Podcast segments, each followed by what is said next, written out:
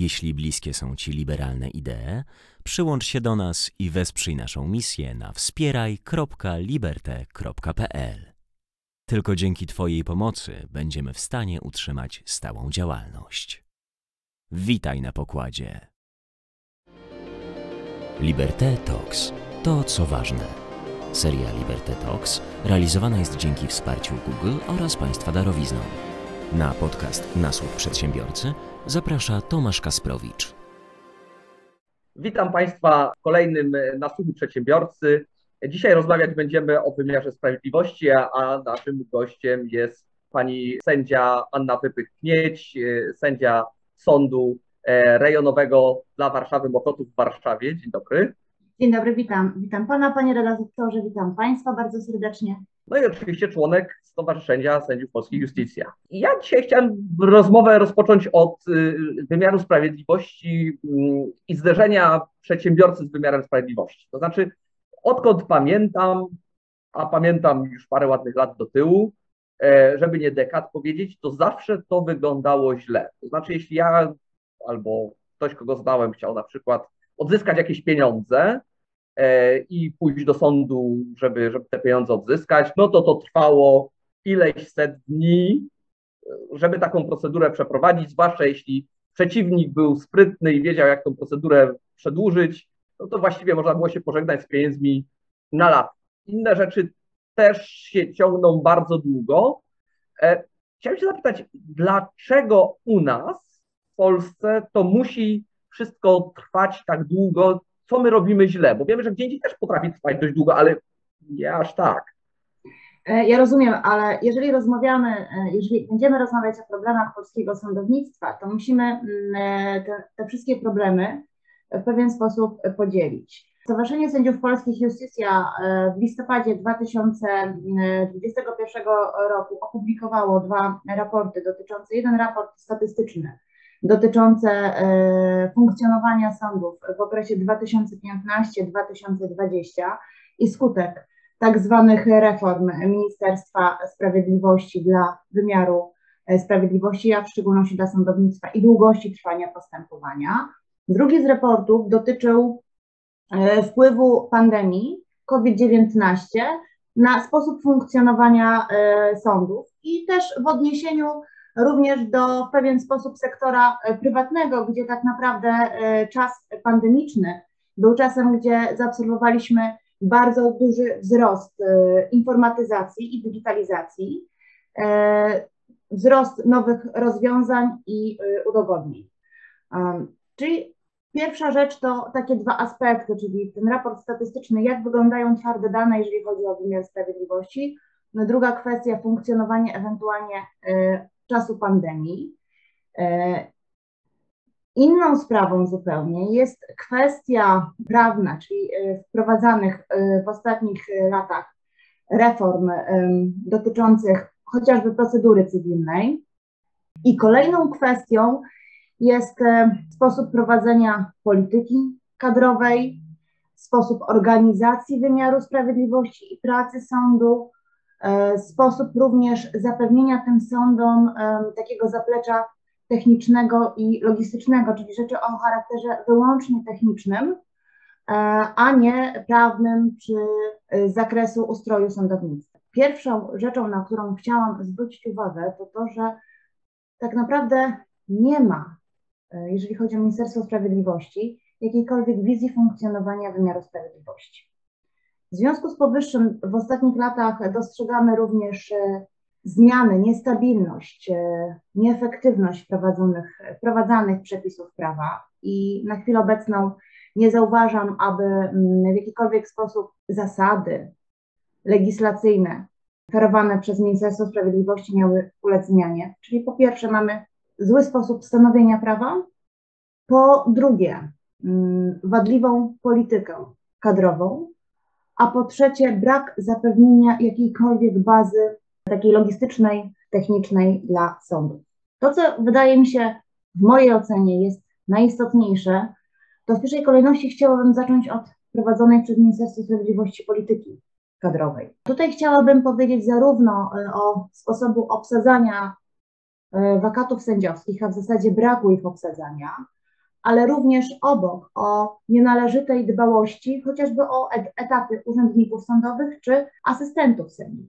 Bo wymiar sprawiedliwości, czy, czy w ogóle sąd, to tak naprawdę jest pewnego rodzaju zespół określonych osób. Każda z tych osób ma swoje zadania, czyli y, jest sędzia, ale jest też bardzo ważna rola, funkcja sekretarza sądowego i też jest bardzo ważna rola asystenta sędziego czy referendarzy sądowych. Jeżeli chodzi zaś o dane statystyczne, pragnęłabym podkreślić, że tak naprawdę w 2020 roku było nieobsadzonych ponad 1000 wakatów sędziowskich, z czego 250, około 250 etatów to były etaty sędziów sądów e, rejonowych.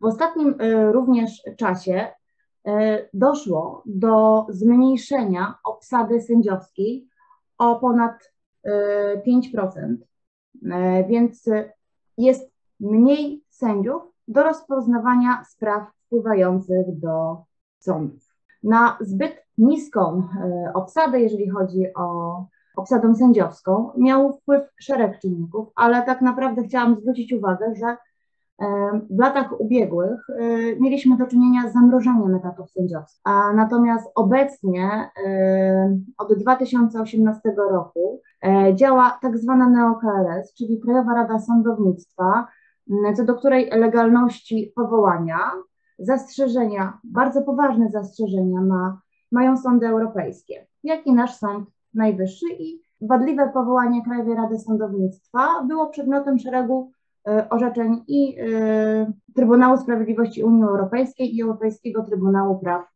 e, Praw Człowieka. Jeżeli chodzi również o kwestię dotyczącą obsady sędziowskiej, sędziowskiej, to też za to odpowiada w pewien sposób nowelizacja przepisów dotyczących możliwości orzekania przez sędziów, którzy uzyskali 65 lat yy, możliwości dalszego orzekania przez tych sędziów. Tak naprawdę do maja 2018 roku sytuacja wyglądała w ten sposób, że jeżeli sędzia, który ukończył lat 65, chciał dalej orzekać, a proszę zwrócić uwagę na to, że my mówimy tak naprawdę o bardzo doświadczonych, bardzo doświadczonych sędziach, yy, o sędziach z olbrzymią wiedzą prawniczą. Do niedawna było tak, że jeżeli sędzia chciał orzekać, to składał y, oświadczenie o chęci pracy do ministra sprawiedliwości. Natomiast ostatnio, nie dość, że taki sędzia musi złożyć takie oświadczenie, powinien również złożyć zaświadczenie o stanie zdrowia pozwalającym mu na takowe, jak również uzyskać zgodę Krajowej Rady Sądownictwa. W zasadzie no KRS. E, o ile w latach poprzednich, czyli przed 2015 rokiem bardzo e, wielu sędziów korzystało z tej możliwości. Był to niesamowity też e, potencjał orzeczniczy, merytoryczny, jurydyczny. To tak naprawdę w późniejszym okresie dużo mniej sędziów chciało pozostać w zawodzie. Na to ma wpływ, na to mają wpływ prowadzone polityki wobec, wobec sędziów, na to, ma wpływ, na to ma wpływ również obecna sytuacja w wymiarze sprawiedliwości, w tym jeżeli chodzi o zastrzeżenia co do Krajowej Rady Sądownictwa, jeżeli chodzi o e, sposób tak naprawdę przedstawiania sędziów e, w mediach przez Ministerstwo Sprawiedliwości, więc coraz więcej sędziów e, odchodzi z zawodu. Na działanie i w związku z tym, ponieważ mamy do czynienia ze spadkiem też zainteresowania sędziów doświadczonych pozostaniem w zawodzie, mamy do czynienia z wakatami sędziowskimi, e, dochodzi również do wydłużenia czasu trwania określonych postępowań e, sądowych. Przy czym na wydłużenie czasu postępowania ma wpływ również brak jakiejkolwiek digitalizacji informatyzacji sądownictwa. Nasze polskie sądownictwo w, w odróżnieniu od tak naprawdę sędziów e, europejskich nadal tkwi w papierze. Proszę zwrócić uwagę na to, że nie wiem, czy, czy, czy Państwo mieliście możliwość e, składania chociażby wniosków o dowód e, osobisty, na przykład oświadczenie 500. My te wszystkie wnioski jesteśmy w stanie złożyć przez internet za pomocą profilu zaufanego, przy czym ten profil zaufany tak naprawdę dla każdego z nas nie wymaga zachodu, bo możemy to zrobić z poziomu naszej bankowości internetowej. W sądach tego nie ma. W sądach króluje papier. A skoro króluje papier, to oczywistym jest, że dużo więcej e, czasu, dużo więcej zaangażowania potrzeba do tego, by papier, który wpłynął do sądu, podłożyć do prawidłowych akt postępowania. I jeżeli weźmiemy pod uwagę na przykład czas trwania postępowań, to zarówno e, brak należytej obsady etatów sędziowskich, e, brak digitalizacji i informatyzacji sądownictwa, wprowadzenie przepisów, które są nieefektywne i które tak naprawdę przeczą stabilności prawa, powoduje to, że postępowania się wydłużają. Jeżeli chodzi o postępowania gospodarcze, to czas trwania postępowania gospodarczego między 2015 rokiem a 2020 rokiem wzrósł o 30%. O ile w 2015 roku przedsiębiorca na zakończenie sprawy w sądzie pierwszej instancji w sposób nieprawomocny czekał 13,5 miesiąca, to obecnie mamy 17,6 miesięcy. To jest bardzo znaczne wydłużenie czasu postępowania. I tak samo z punktu widzenia tego przedsiębiorcy istotne jest w mojej ocenie również postępowanie cywilne, czyli tak zwane repertorium C, bo przedsiębiorcy nie dość, że e, wchodzą w różnego rodzaju um, zobowiązania, kontrakty pomiędzy sobą, to również te kontrakty oferują przecież konsumentom. Jeżeli chodzi z kolei o kwestię czasu trwania postępowań e, w wydziałach cywilnych, to o ile w 2015 roku ten czas postępowania trwał 10 miesięcy, to teraz mamy czas trwania postępowania ponad 14 miesięcy, dokładnie 14,8, czyli wzrost mamy o 43%. To również jest bardzo, bardzo dużo. Na to ma wpływ tak naprawdę e, niska obsada, e, brak tak naprawdę również dbania o to, by mm, w sądach były obsadzone pozostałe etaty, czyli mówimy tutaj na przykład o sekretarzach sądowych, których praca nieraz jest pomijana, ale jest niesamowicie istotna. Bo jeżeli na przykład taki przedsiębiorca składa pozew do sądu, to ten pozew przez sekretarza sądowego e, musi być zarejestrowany jako korespondencja przychodząca. Następnie tym dokumentom, temu żądaniu nadaje się wiek i to już robi również sekretarz sądowy. Nadawana jest sygnatura akt sprawy, Mm, i dopiero ten pozew jest przedstawiony sędziemu do decyzji merytorycznej. Ja, ja bym chciał tutaj dopytać, bo do, do, do ostatniego zamieszania to ja bym chciał wrócić jeszcze i porozmawiać Bardzo o nim więcej. Jasne. E, bo, bo, bo, bo, bo tutaj dla przedsiębiorcy pytań jest cała masa, na które by się chciało uzyskać Jasne. chociaż cień odpowiedzi, chociaż po, po, tym, co się dzieje na przykład przy Polskim Ładzie, to ja już nie mam wielkich nadziei na cokolwiek, ale ale to jest temat, do którego ja chciałem wrócić i to, to, to, pogorszenie, o którym Pani mówi, jest tutaj dość, dość zauważalne no i wytłumaczalne tym, co Pani y, opisała. No 30% wydłużenie czasu trwania, czy 40% to brzmi jak katastrofa. Z tego, co słyszę, nie będzie lepiej chyba, bo jeśli brakuje sędziów i brakuje ich coraz więcej, to, to, to, to raczej będzie się pogłębiać problem. Ale ja chciałem się cofnąć do tego początku, to znaczy Pani powiedziała, że w 2015 to było miesięcy 13 prawda, w Wydziale Gospodarczym. Tak, 13 miesięcy. To już jest strasznie długo, prawda? Dokładnie. E, czyli e, abstrahując od tego całego bajzlu, który teraz mamy, to coś nie grało już wcześniej, tak? Długo tak. przed tym i, i, i, takie pierwsze pytanie, gdzie tu jest ten grzech pierworodny? Gdzie myśmy, z, z czego wynika ten fakt, że w innych krajach te, te, te postępowania potrafią trwać połowę tego, ja mówię jeszcze sprzed czasów y, y, pisowskich, co my robimy źle. Znaczy, oczywiście e, ludzie tacy jak ja, którzy się na wymiarze sprawiedliwości nie znają, no to mają przed oczem jakieś obrazki pod tytułem sędzia siedzący przez dwa tygodnie przy pustej sali, odczytujący wyrok, który się zawiera w iluś set tomach i on to musi wszystko przeczytać, co wydaje się być absurdem kolosalnym, ale to jest oczywiście taki Michałek, który być może nie ma takiego dużego wpływu na to, co się dzieje. Co my robimy źle? Abstrahując tak od tego bałaganu, który, który jest teraz, że to musi tyle trwać w nas. Właśnie, panie redaktorze, problem polega na tym, że to nie chodzi o to, co my robimy źle. To chodzi o to, że my kompletnie nic nie robimy. Od lat, od lat nie było jakichkolwiek reform, jeżeli chodzi o sądownictwo, które by faktycznie usprawniło postępowanie. Proszę zwrócić uwagę, że e, jednym z wielu czynników, które to postępowanie usprawnia, to oczywiście jest czynnik, czyli etaty sędziowskie, czyli potrzebny nam jest personel który zapewni obywatelowi obsługę jego spraw. Przy czym zwracam uwagę, e, że mm, czas trwania postępowania to jest również wyraz realizacji przez państwo prawa obywatela do sądu. Więc to też podkreślam. Oczywiście na ten czas postępowania wpływa wiele czynników, również też złożoność sprawy czy zachowanie przeciwnika procesowego. No niemniej jednak państwo powinno sobie radzić z obsądzeniem spraw dużo szybciej i co do tego nie ulega, to nie ulega wątpliwości. Natomiast nie było reform sądownictwa na tyle istotnych, które by pozwoliły nam normalnie funkcjonować. Chociażby. Jakby pani miała, jakby pani miała teraz wymienić, nie wiem, trzy, pięć takich reform, powiedzmy, tak? Czyli co by się powinno zmienić, nie wiem, czy w procedurze, czy w czymś jeszcze innym, co by pozwoliło nam, ja nie mówię dogonić średnią europejską, ale chociaż wyjść na jakieś przyzwoitym poziomie. Tak, tak, tak, z czego by się nie trzeba było wstydzić, że wychodzi ranking Doing Business kolejny, a my w nim wyglądamy pod tym kątem na samym dnie, po prostu trzeba nas szukać zawsze. Pierwsze, to co jest w mojej ocenie najistotniejsze, najważniejsze, gdzie y, mamy wiele braków, to jest digitalizacja i informatyzacja y, sądownictwa.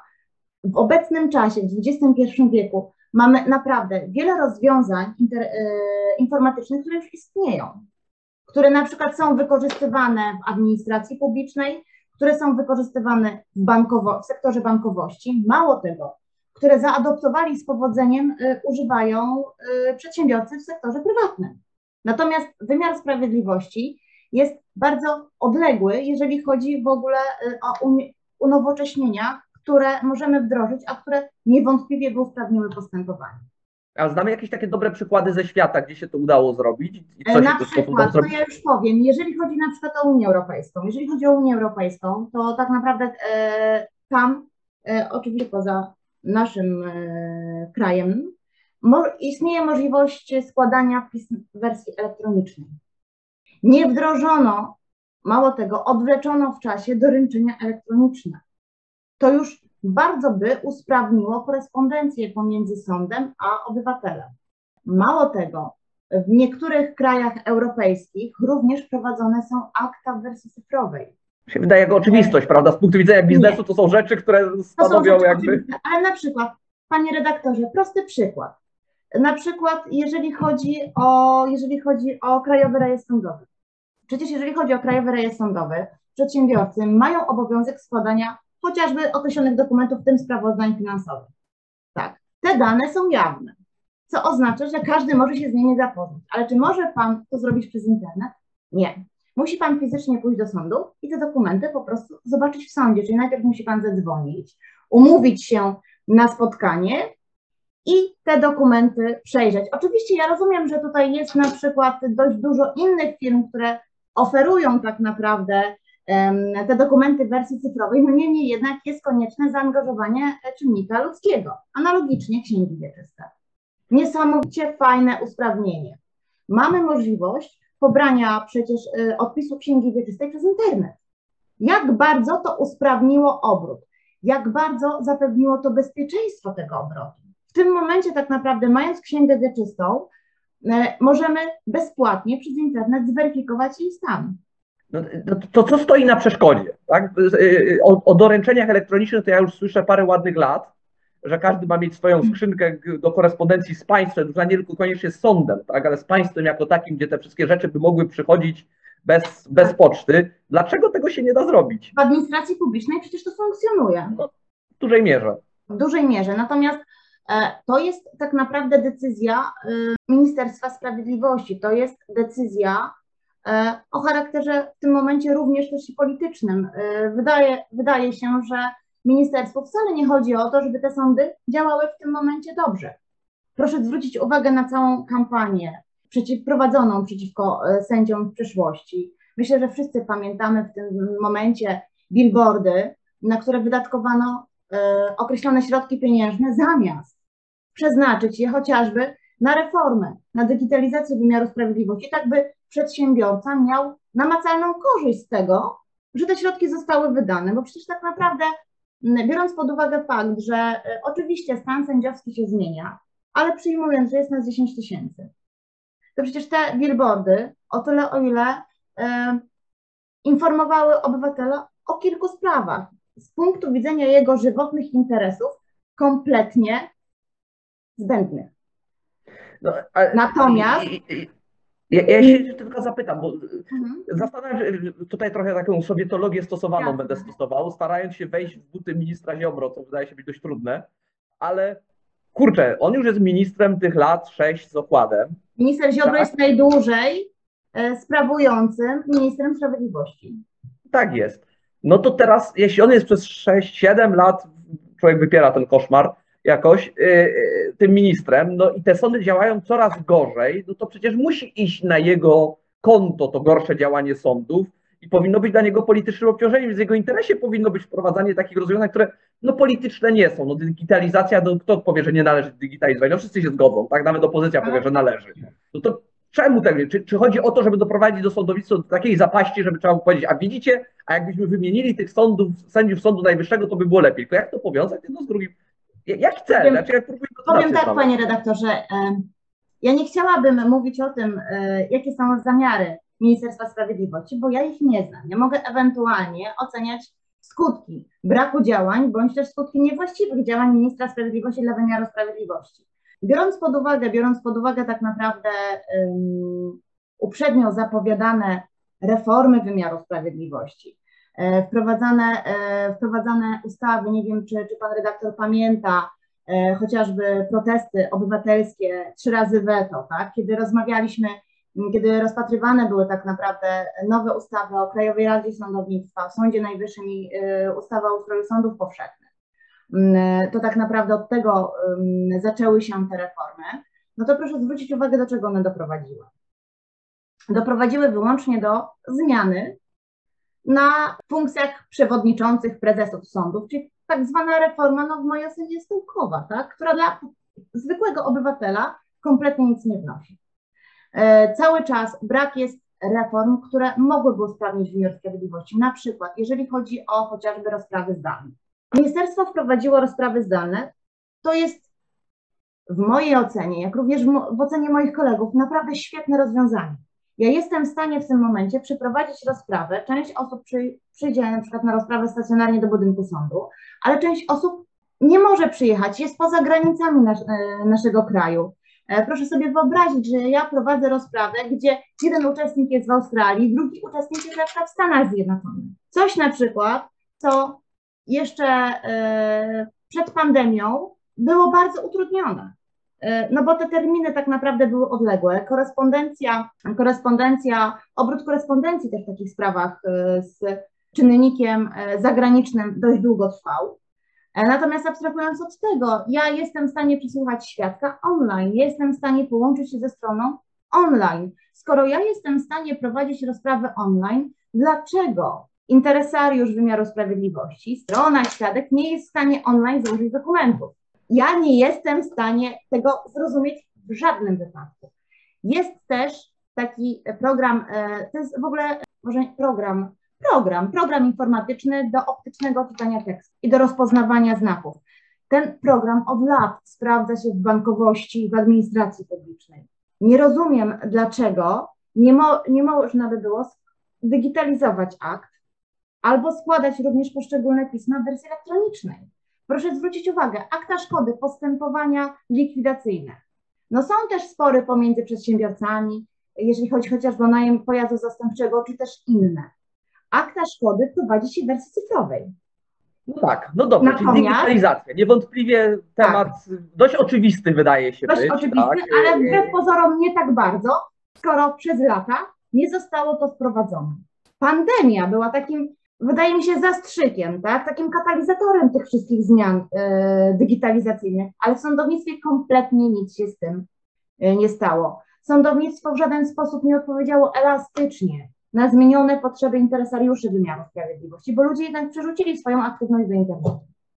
No, ja też pamiętam, jak próbowałem złożyć pozew w trakcie pandemii, okazało się to być praktycznie niewykonalne.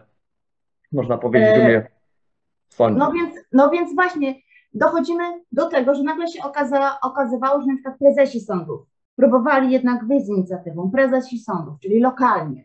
Natomiast brak było tych y, inicjatyw odgórnych, ministerialnych, tak żeby też ujednolicić praktykę. Przecież bez względu na to, gdzie przedsiębiorca zamieszkuje, on od sądu powinien się e, spodziewać mniej więcej tego samego zachowania, nie wiem, tej samej procedury, tej, tego samego ciągu zachowań. Natomiast to w skali e, lokalnej odbywało się w sposób różny. E, sądy różnie reagowały na pandemię, bo tak naprawdę sposób prowadzenia spraw przez nas online'owych, korespondencja e, ze stronami, chociażby w kwestiach technicznych, którą się prowadzi, ja przynajmniej w swoich referatach prowadzę online'owo, zależy, zależy wyłącznie od sędziów liniowych. Czyli po prostu od ich inwencji, kreatywności, pomysłu, a również od wiedzy samych sędziów na temat y, kwestii y, informatyzacyjnych. No a, a z drugiej strony jesteśmy specjalistami z zakresu prawa i stosowania prawa. Nie musimy być również specjalistami z zakresu informatyzacji, a okazuje się, że jednak jesteśmy. No dobrze, czyli digitalizacja to pierwsza zmiana. Tak. Co jeszcze? Informatyzacja, bo to musimy e, łącznie patrzeć na to, czyli akta cyfrowe, możliwość składania pism do sądu w sposób, w sposób, w sposób cyfrowy. E, kolejna sprawa, zapewnienie należytej obsady sądów. I ja tutaj nie mówię, może w ten sposób powiem, nie będę mówiła w tym momencie o należytej obsadzie etatów sędziowskich, bo oczywiście taki postulat wysuwam, ale w obecnie istniejącej sytuacji brak jest możliwości w sposób należyty obsadzić wakujące etaty sędziowskie z uwagi na e, nielegalno, e, nielegalność powołania, niewłaściwość powołania e, Krajowej Rady Sądownictwa. Więc każde powołanie sędziowskie w obecnym czasie jest dotknięte wadliwością. Więc no oczywiście zwracam na to. Bo, tak. bo to jest rzecz bardzo ciekawa. Tak. Co prawda chciałem mówić o tym osobno, ale skoro Pani już wspomniała, to bym. Ale to na razie wspomnę o tym. Powiem o tej kadrze, powiem o etatach urzędniczych, asystenckich i referendarskich. Na sprawność postępowania e, w, pracuje wiele osób, nie tylko sędzia. Sędzia liniowy jest również zależny od swoich współpracowników. To chciałabym podkreślić. Proszę zwrócić uwagę, jeżeli na przykład nie mamy akt zdigitalizowanych, proszę sobie wyobrazić, że ja nie jestem w stanie cyfrowo wydać orzeczenia. Nie jestem w stanie go cyfrowo podpisać.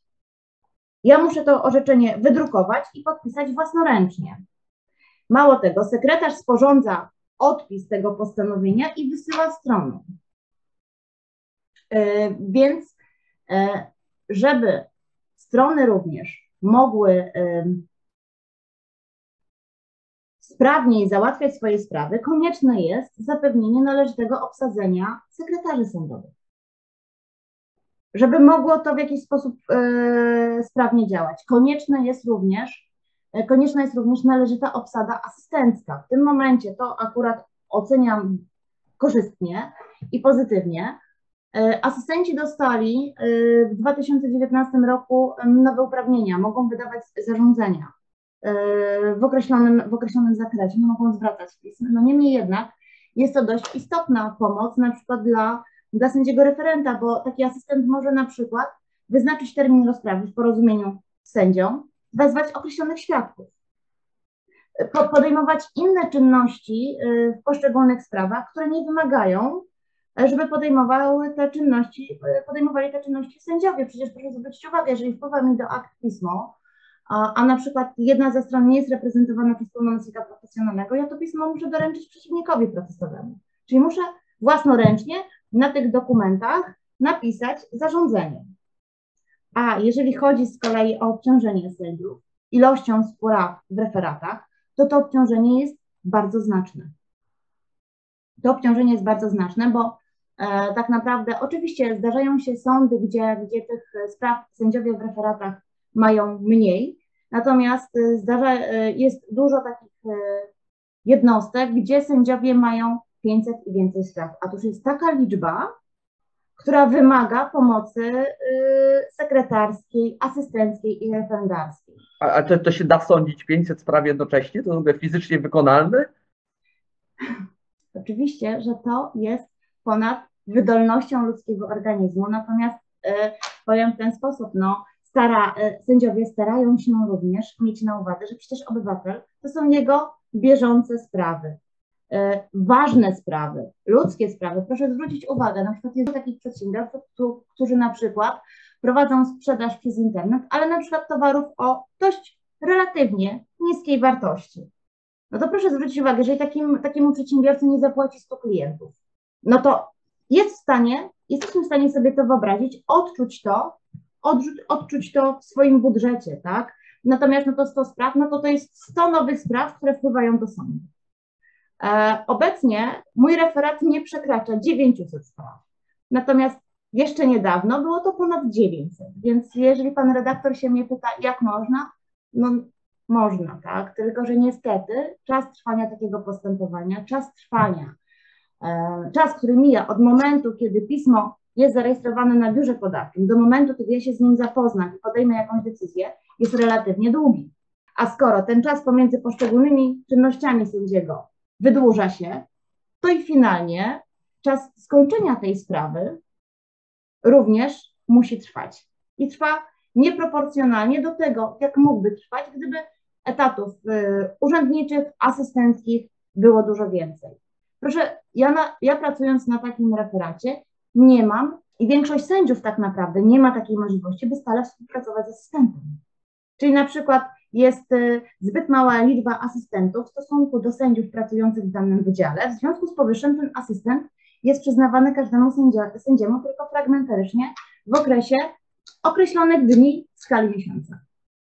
Więc ta pomoc również nie jest y, taka, jaka być, jaka być powinna. Tak? No i y, na ilość etatów asystenckich, na ilość etatów urzędniczych, na właściwą ich obsadę ma wpływ wyłącznie minister sprawiedliwości. Ja jako sędzia liniowy to pozostaje kompletnie poza moimi e, możliwościami. E, prezesi mogą co najwyżej pisać, tak, e, składać wnioski o, o przyznanie tych etatów asystenckich, o przyznanie środków na te etaty asystenckie.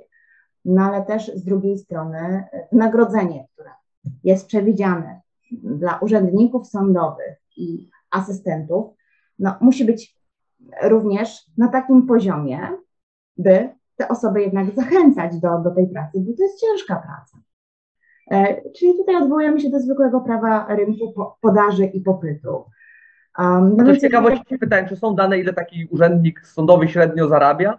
Powiem tak, z tego co kojarzę w skalach, e, w skali, w skali, w skali krajowej, czyli generalnie wszystkich szczebli, bo mamy sądy rejonowe, okręgowe i, i apelacyjne, to była kwota około 4000 zł. Około 4000 zł.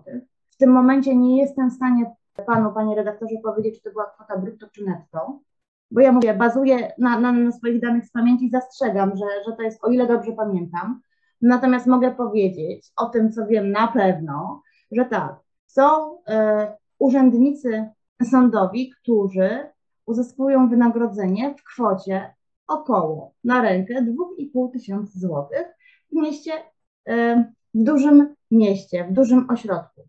2,5 tysiąca złotych. Tak. No więc generalnie rzecz ujmując, jeżeli, y, y, a wymagania w stosunku do pracowników są bardzo wysokie, bo ich odpowiedzialność również jest znaczna, tak? Więc no to są osoby niesamowicie, osoby z niesamowitym y, poświęceniem. To są osoby, które doskonale rozumieją, jak ważne jest, by jednak sądy dalej, by, by sądy dalej działały. Natomiast obawiam się, że zapaść w sądownictwie będzie się pogłębiać i przyczyną zapaści w sądownictwie wcale nie jest pandemia, tylko nieumiejętnie prowadzona polityka kadrowa, a w zasadzie polityka kadrowa mająca na celu dewastację wymiaru sprawiedliwości. I to jest jedna z głównych przyczyn.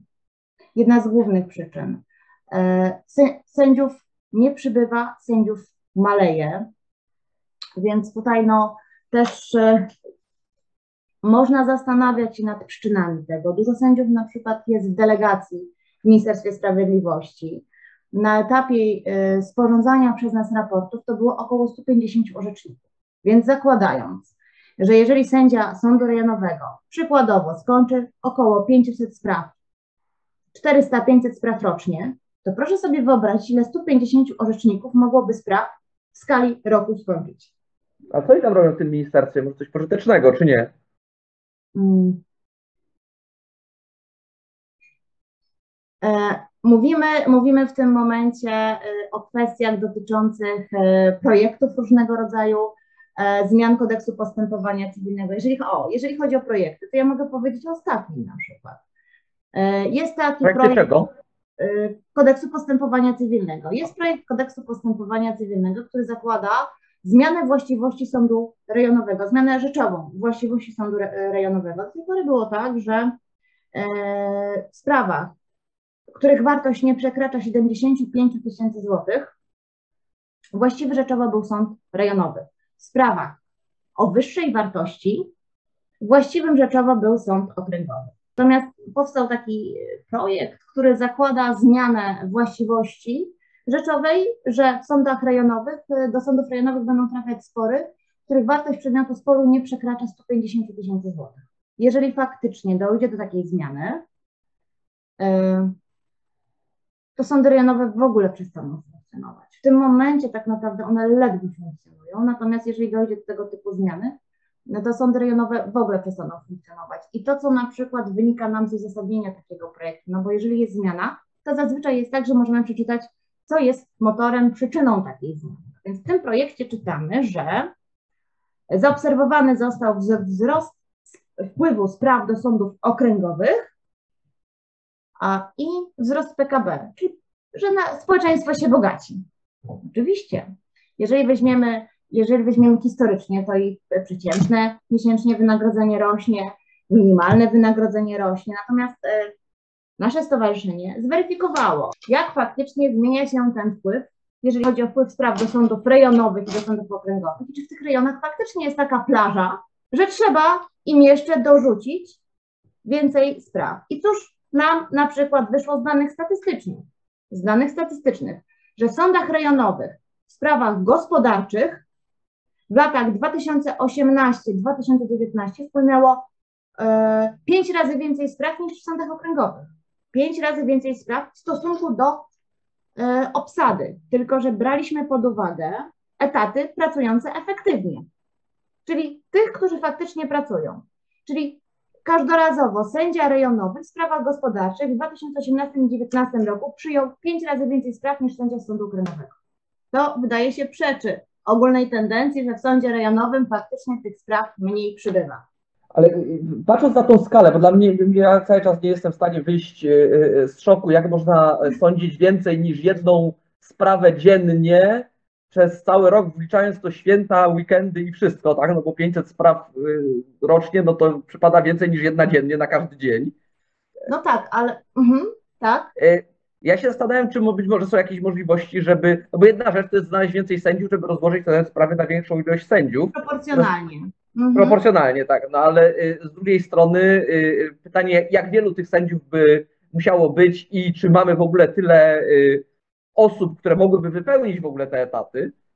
E, a druga sprawa, która mnie zastanawia, czy można by w jakiś sposób zmniejszyć liczbę spraw. Tak?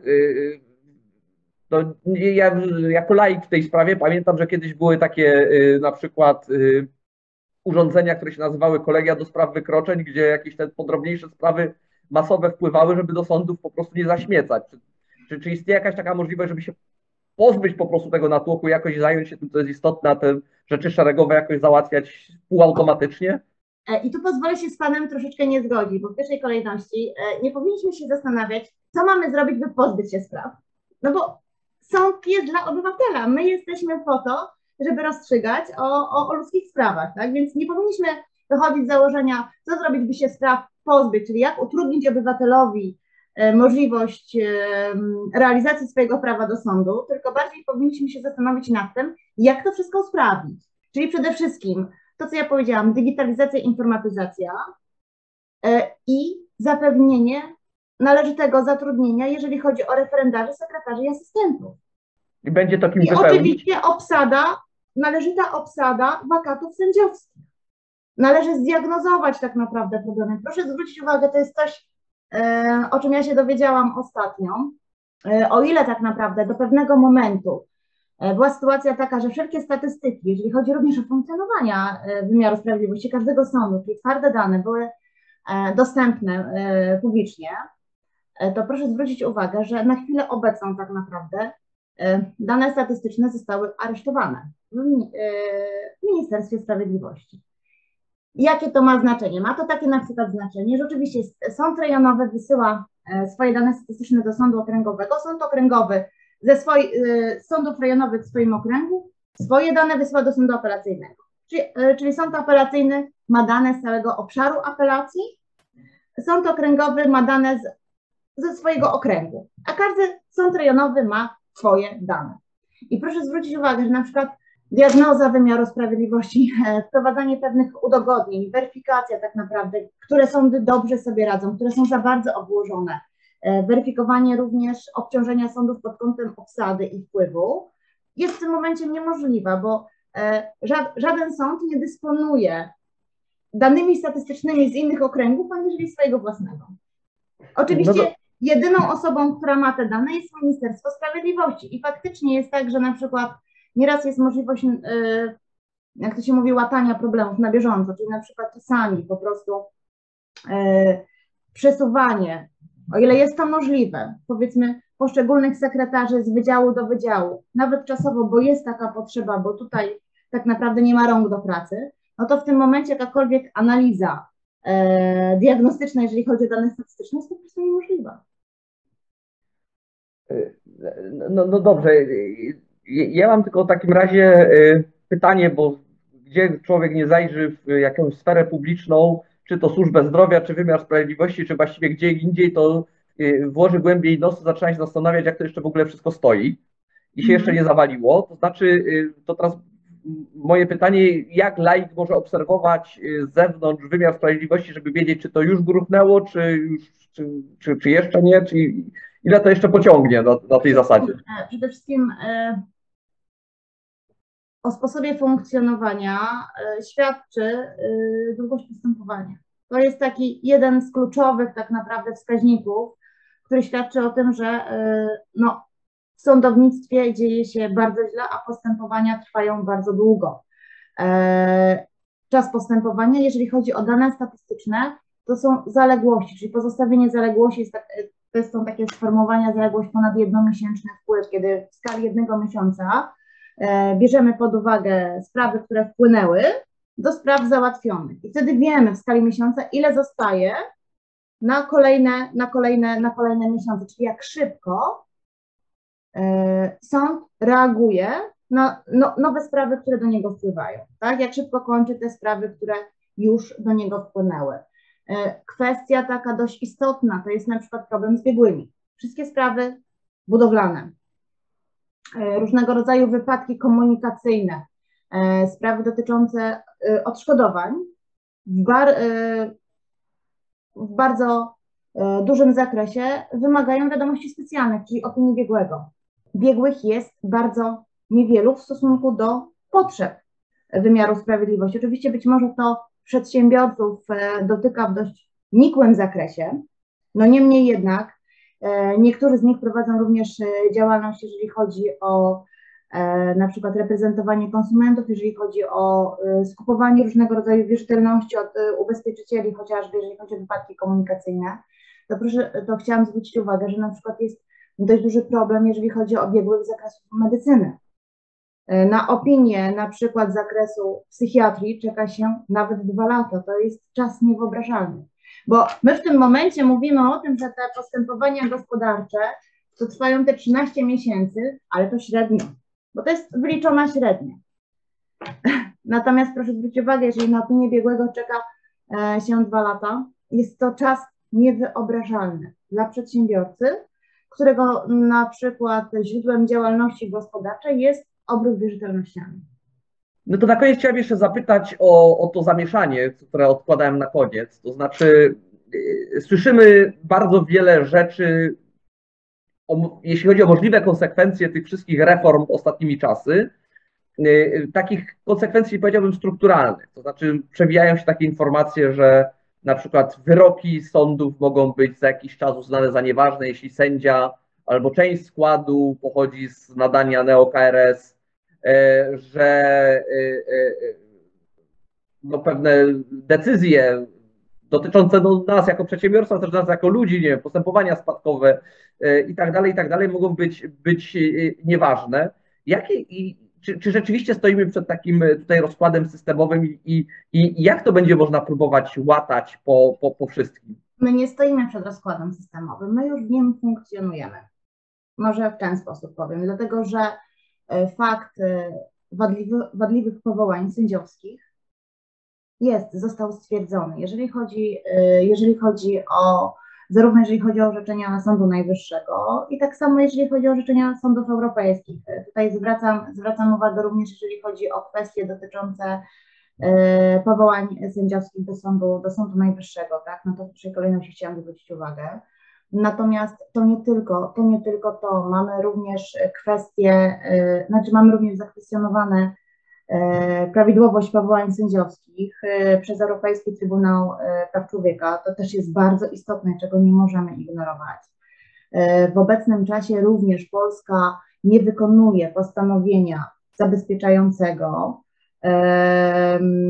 wydanego przez TSUE. Przecież dziennie naliczana jest nam kara za ignorowanie, e, za ignorowanie e, orzeczeń TSUE w wysokości miliona euro. To jest, to jest kwota niewyobrażalna. To jest kwota niewyobrażalna.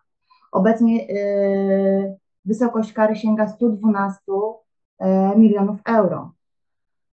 Więc no to, to pierwsza sprawa. Druga, druga sprawa jest też taka, że, że no, obywatel musi mieć zaufanie do sądu. Co jest istotne, w związku z tym, ile to postępowanie, ile to postępowanie trwa. Proszę sobie wyobrazić, że, e, że przedsiębiorca e, będzie prowadził postępowanie sądowe, czy jakikolwiek inny obywatel przez określony czas, a nagle okaże się, że to jego orzeczenie może być zakwestionowane, może być niewykonane, że należności, które mogą być e, zasądzone określonym wyrokiem, na przykład wobec kontrahenta za granicą, może być niewyegzekwowany. To jest bardzo poważna groźba dla, dla, dla przedsiębiorcy. Tak? Natomiast y, istnieje konieczność również przede wszystkim przywrócenia zasad zgodnych z, pra, y, z prawem, zasad, zasad praworządnych, w tym również, a w szczególności jeżeli chodzi o y, powołania, powołania sędziowskie, bo co do samych powołań sędziowskich nie może być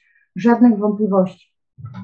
Sędzia musi być uprawniony do czyli jako przedsiębiorca, tak, stoję przed sądem i żeby czuć się bezpiecznie, powinienem sprawdzić, jak był powołany sędzia, który będzie orzekał i ewentualnie wnosić o jego zmianę?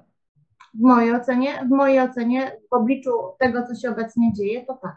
W mojej, w mojej ocenie tak, natomiast, natomiast tak, jak, tak jak mówię, tutaj e, nasze stowarzyszenie, Stowarzyszenie Sędziów Polskiej Justycja opracowało projekt regulacji zmian, gdzie tak naprawdę zakłada się, że jeżeli chodzi o wyroki, które już istnieją w obrocie, no to te wyroki nie, nie przewidujemy jakiejś szczególnej podstawy do unieważniania tych, tych wyroków, czyli one nadal będą obowiązywały e, i mogą być podstawą egzekwowania swoich praw i obowiązków, natomiast um, przysługiwać od nich będą y, te środki, które zostały przewidziane na chwilę obecną przepisami prawa. A takie środki takie środki są. Natomiast e, nasze stowarzyszenie również proponuje, żeby ci wszyscy sędziowie, którzy zostali powołani przez e, e, NeoKRS, czyli tą KRS, która została ukonstytuowana w kwietniu 2018 roku, wrócili na swoje dotychczasowe miejsca służbowe. Natomiast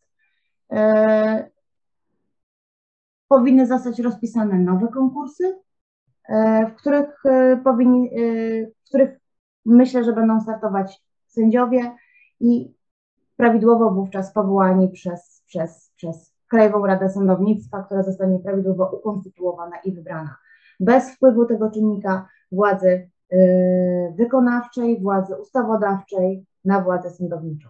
Na tym właśnie polega równowaga trzech władz i zasady praworządności. Czyli to spowoduje, jak dobrze rozumiem, jeszcze większy niedobór sędziów, przynajmniej przejściowo, kiedy tam ci sędziowie przestaną być sędziami. W pewnym stopniu tak, natomiast też e, nasz projekt zakłada, że sędziowie, którzy zostali powołani na wyższe stanowiska sędziowskie przy udziale NeoKRS-u, za pomocą delegacji będą kończyć te sprawy, które które zostały im przydzielone, tak? Bo też chodzi o to, żeby jak najmniejszy efekt tych wszystkich zawirowań w wymiarze sprawiedliwości mógł odczuć obywatel. Natomiast też z drugiej strony no, nie, może, nie może być tak, że, że co do powołania sędziowskiego będą wątpliwości. To powołanie sędziowskie musi być e, niewątpliwe, legalne, zgodne z przepisami prawa. Z naszej rozmowy nie wyłania się zbyt optymistyczny obrazek. E, mam nadzieję, że pesymizm okaże się nieuzasadniony i uda nam się wyjść jakoś z tego całego zamieszania. Mówię, ja chętnie odpowiem na jakieś pytania takie szczegółowe, gdyby były, czy, czy jakieś problemowe, tak, bo, bo my w tym momencie rozmawialiśmy o dość takich ogólnych rzeczach, tak, natomiast no też chodzi o to, żeby przedstawić, jak wygląda wymiar sprawiedliwości w chwili obecnej, a ten wymiar sprawiedliwości zarówno jeżeli chodzi o logistykę, jeżeli chodzi o technikę, niestety nie wygląda, nie wygląda dobrze starając się przekuć to na słowa optymistyczne, to znaczy, że jest nad czym pracować i uzyskać duże efekty, jeśli się zabierzemy za te, za te zaległości. Tymczasem pozostaje trzymać kciuki za sędziów i przy ich obłożeniu, aby ten system jeszcze jakoś się dał radę dokulać, zanim politycy pójdą po rozum do głowy i doprowadzą do jakiejś modernizacji w tym całym, w całym systemie. Bardzo dziękuję za naszą dzisiejszą rozmowę. E, e, dziękuję Państwu też za wysłuchanie e, i zapraszam na następny odcinek na Słuch Przedsiębiorcy.